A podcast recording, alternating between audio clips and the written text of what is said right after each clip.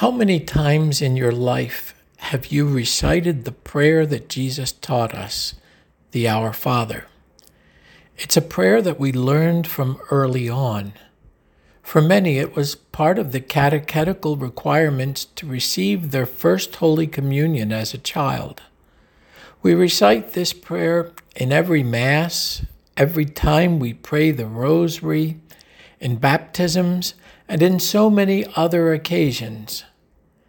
In today's Gospel, Jesus teaches his disciples and us these very words. It is the Lord's Prayer. However, it is interesting to note the context of these words in the Gospel of St. Matthew.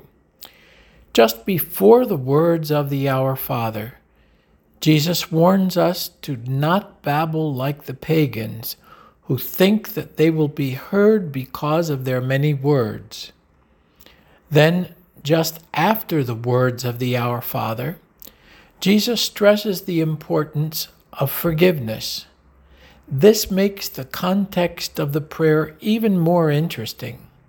It seems to me that Jesus wants to teach us not only a prayer, but a way of life. It is not just that we would repeat the words of the Our Father many times, but we are to be open to a relationship with the Father.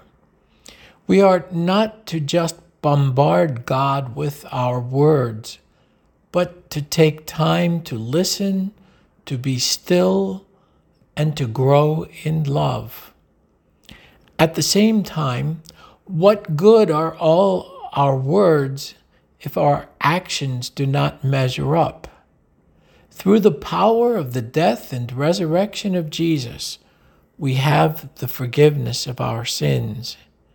It is that same forgiveness that we receive sacramentally in the confessional. So then, if God forgives us, aren't we supposed to share that same gift with others? Yet, so often we tend to hold grudges, to harbor bad feelings, or even to be vengeful toward those who may have hurt us at some point. To sum it all up, the words of the Our Father are important, but not the only thing. Our attitudes and relationships with God and with our fellow brothers and sisters are also important.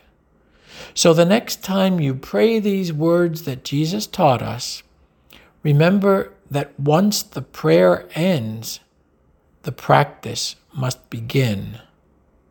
May God bless us.